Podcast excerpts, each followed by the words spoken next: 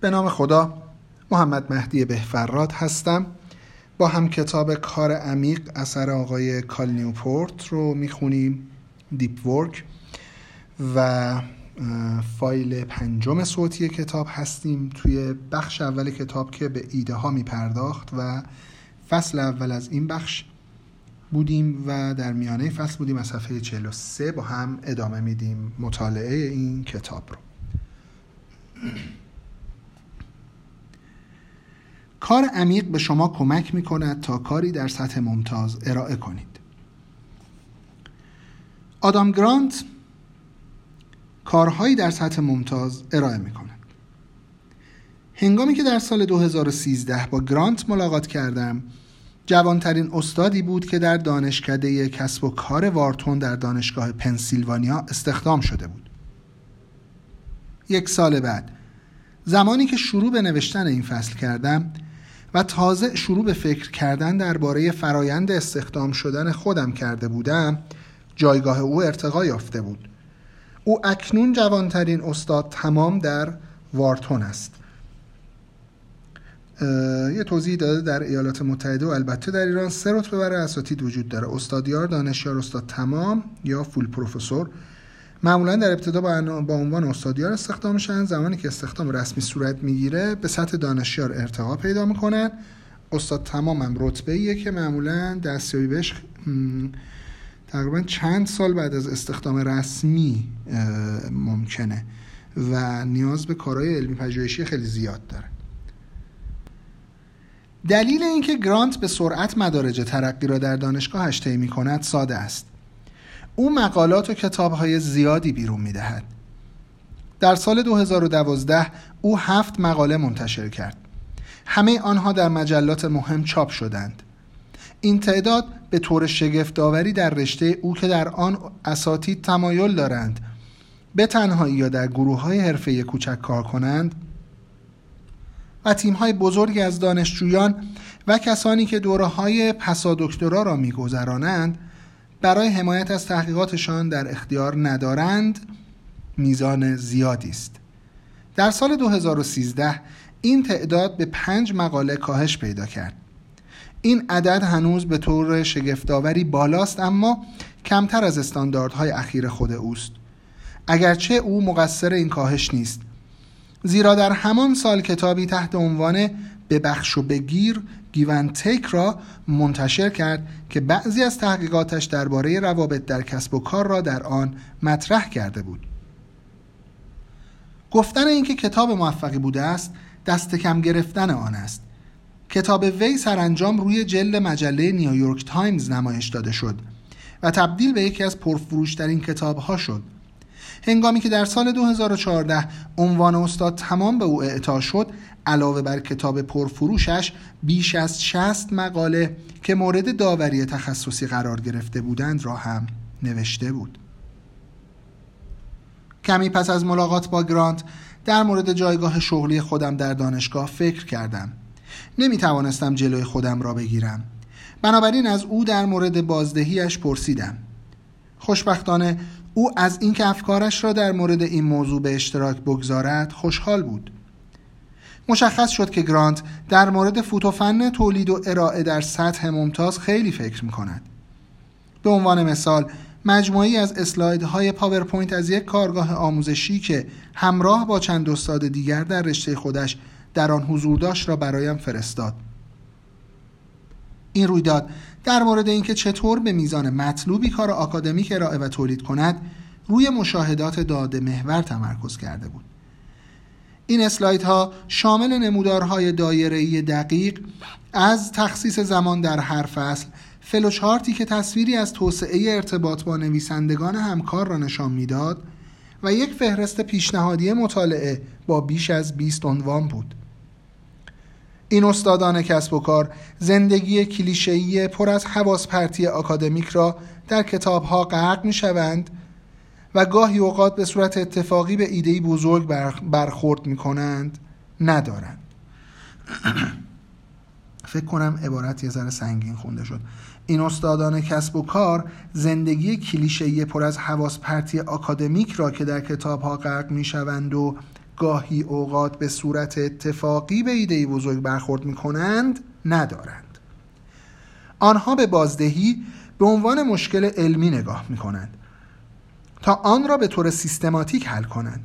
هدفی که به نظر می رسد آدام گرانت به آن رسیده است.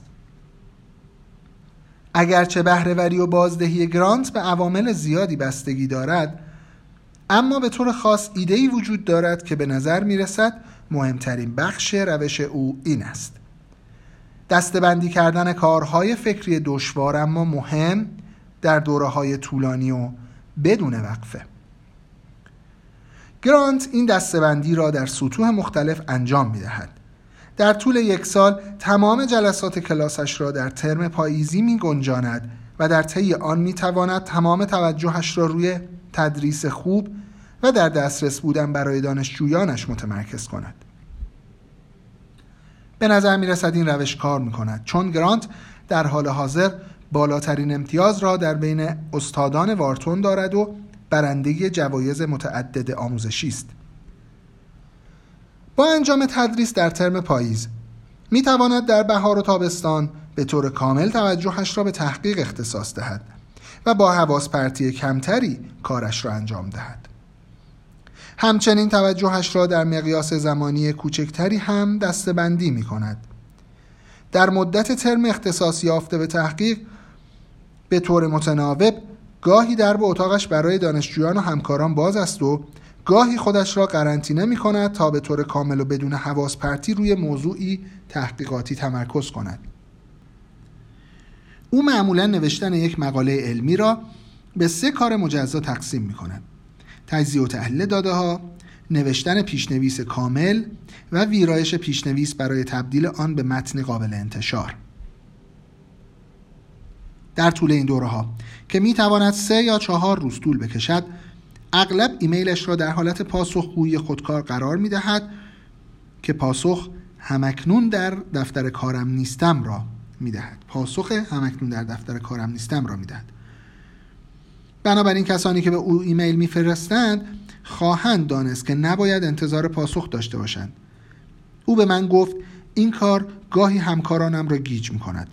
آنها می گویند تو بیرون از دفترت نیستی، من همین الان تو را در دفتر کارت می بینم.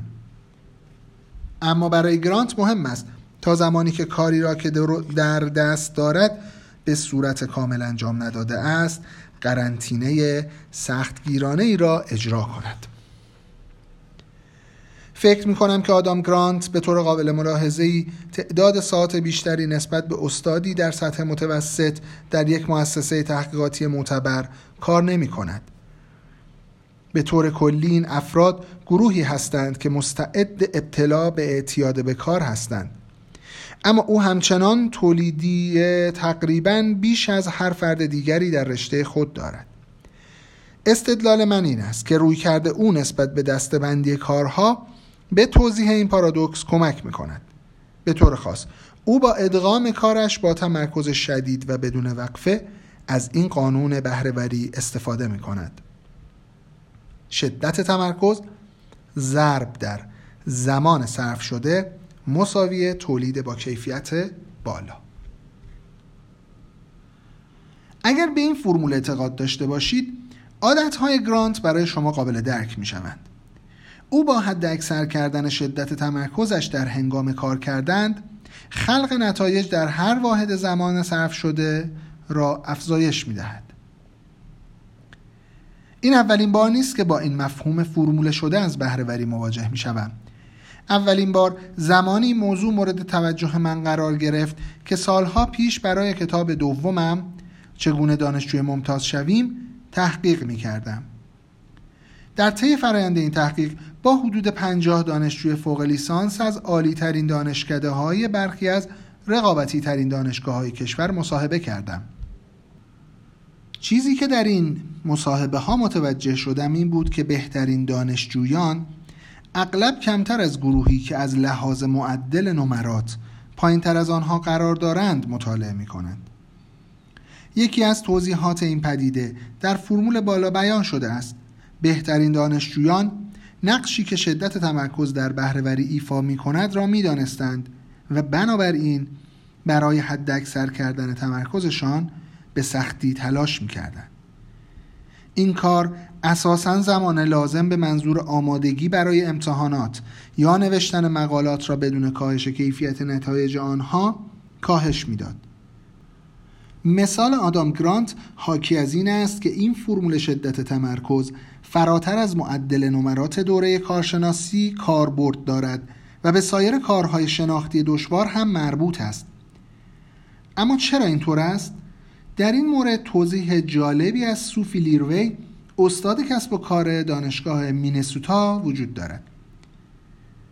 او در مقاله‌ای در سال 2009 با عنوان جالب چرا اینقدر سخت است که کارم را انجام دهم اثری را معرفی کرد که آن را پسماند توجه می‌نامید.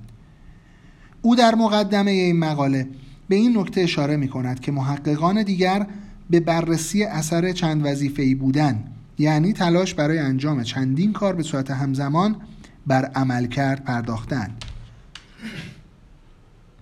اما در دفتر کار دانشورزان مدرن، هنگامی که به سطوح بالاتر برسید، این که افرادی بیابید که به صورت دائم در حال کار روی چندین پروژه باشند خیلی رایج است. او توضیح می‌دهد رفتن از یک جلسه به جلسه بعدی، شروع به کار روی پروژه‌ای و کمی بعد اجبار رفتن به سراغ پروژه بعد فقط بخشی از زندگی در سازمان هاست. مشکلی که این تحقیق در مورد این استراتژی کاری شناسایی کرد این است که وقتی از وظیفه الف به سراغ انجام وظیفه ب می روید، توجهتان بلا فاصله از شما پیروی نمی کند. پس ماندی از توجهتان در فکر کار اصلی باقی می ماند. به خصوص اگر قبل از این تغییر کارتان در وظیفه الف بدون محدودیت و با شدت توجه کمتری باشد، این پسماند بیشتر خواهد بود. اما حتی اگر قبل از ترک وظیفه الف آن را تمام کنید، باز هم برای مدتی توجهتان بین این دو کار تقسیم می شود. آفت و مصیبتی که برای ماها خیلی زیاده و واقعا آسیب می زنه به. لیروی در آزمایشگاه اثر ایجاد این پسماند توجه از طریق اجبار در جا به جایی وظایف را روی عمل کرد بررسی کرد. به عنوان مثال، در آزمایشی از افراد مورد آزمایش خاص شروع به حل مجموعی از جدول‌های کلمات کنند. در یکی از آزمایشات کار آنها را قطع کرد و گفت باید سراغ کار جدید و چالش برانگیزی بروند که در این مورد خواندن چند رزومه و تصمیم گیری در مورد استخدام فرضی آنها بود. در سایر آزمایشات به افراد اجازه داد قبل از رفتن به سراغ کار بعدی جدول‌ها را به پایان برسانند. همچنین برای تعیین مقدار پسماند کار اول بین حل کردن جدول و استخدام، یک بازی در زمینه تصمیم گیری سریع در مورد لغات قرار داد. نتایج این آزمایش و آزمایش‌های مشابه روشن بود. افرادی که پس از تغییر وظایف پسماند توجه را تجربه می‌کنند، احتمالاً در کار بعدی عملکرد ضعیفی را نشان می‌دهند و هرچه پسماند بیشتر باشد، عملکرد بدتر خواهد بود.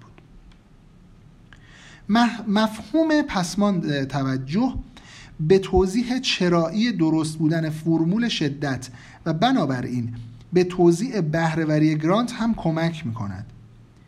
گرانت با کار روی وظیفه سخت برای مدت زمان طولانی و بدون تغییر، تأثیرات منفی پسماند توجهات از سایر وظایفش را کاهش می‌دهد. این کار به او اجازه می‌دهد که عملکردش در این یک وظیفه را به حداکثر برساند. به عبارت دیگر، هنگامی که گرانت روزها به تنهایی روی مقالات کار می‌کند، نسبت به استاندارد سایر استادان که استراتژی‌هایی را دنبال می‌کنند که باعث حواس پرتی بیشتری می‌شود و بارها کارشان به وسیله میزان زیاد پسماندها قطع می‌شود، در سطح بالاتری از کارآمدی کار می‌کنند. حتی اگر نتوانید قرنطینه شدید گرانت را کاملاً تکرار کنید، استراتژی‌های مختلف برای زمانبندی عمیق را در بخش 2 بررسی خواهیم کرد.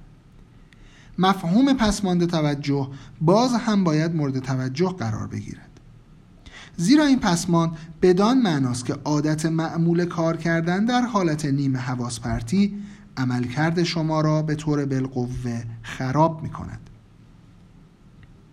ممکن است به نظر بی ضرر باشد که هر 10 دقیقه یا بیشتر نگاه سریعی به صندوق پیام‌هایتان بیاندازید.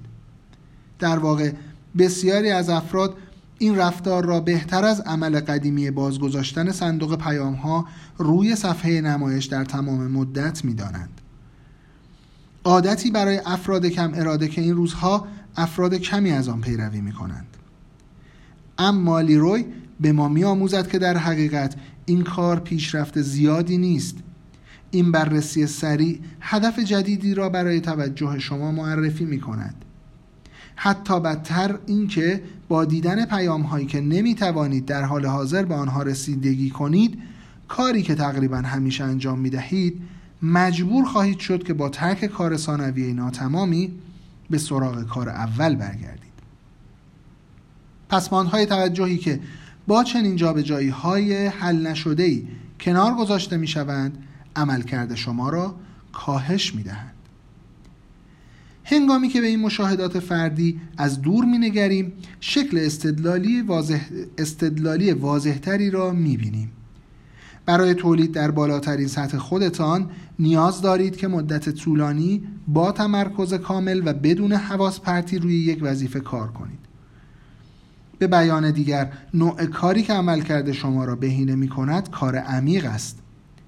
اگر عمیق بودن به مدت طولانی برایتان راحت نباشد، دشوار خواهد بود که عملکردتان را به سطح بالایی از کیفیت و کمیت برسانید که به طور فزاینده‌ای برای پیشرفت حرفه‌ای ضروری است. به جز در موردی که استعداد و مهارت‌های شما کاملا رقابتتان را تحت تأثیر قرار بدهند، در موارد دیگر رقبایی که کار عمیق می‌کنند بیشتر از شما تولید خواهند کرد. پس جک دورسی چی؟ جک دورسی، شاید این اسم. اکنون دلیل خودم را در این رابطه مطرح می کنم که چرا کار عمیق از توانایی هایی که به طور فزاینده در اقتصاد ما مهم می شوند حمایت می کنند. اگرچه قبل از پذیرفتن این نتیجه باید با دسته‌ای از سوالات که اغلب وقتی درباره موضوع بحث می کنم مطرح می شوند مواجه شویم. پس جک دورسی چی؟ جک دورسی به تأسیس توییتر کمک کرد. او پس از استعفا از مدیرعاملی آن، شرکت اسکوئر را راه اندازی کرد که در زمینه خدمات مالی و پرداخت موبایلی فعالیت می‌کند. نقل قولی از مجله فوربس در مورد او وجود دارد. او یک خرابکار در سطح گسترده و مجرمی سریالی است. او همچنین کسی است که زمان زیادی را در حالت کار عمیق سپری نمی کند. دورسی دوره‌های طولانی و پرهزینه تفکر بدون وقفه ندارد، زیرا زمانی که این مطلب در فوربس نوشته شده بود، او وظایف مدیریتیش را هم در توییتر، جایی که همچنان رئیس بود، و هم در اسکوئر حفظ کرده بود.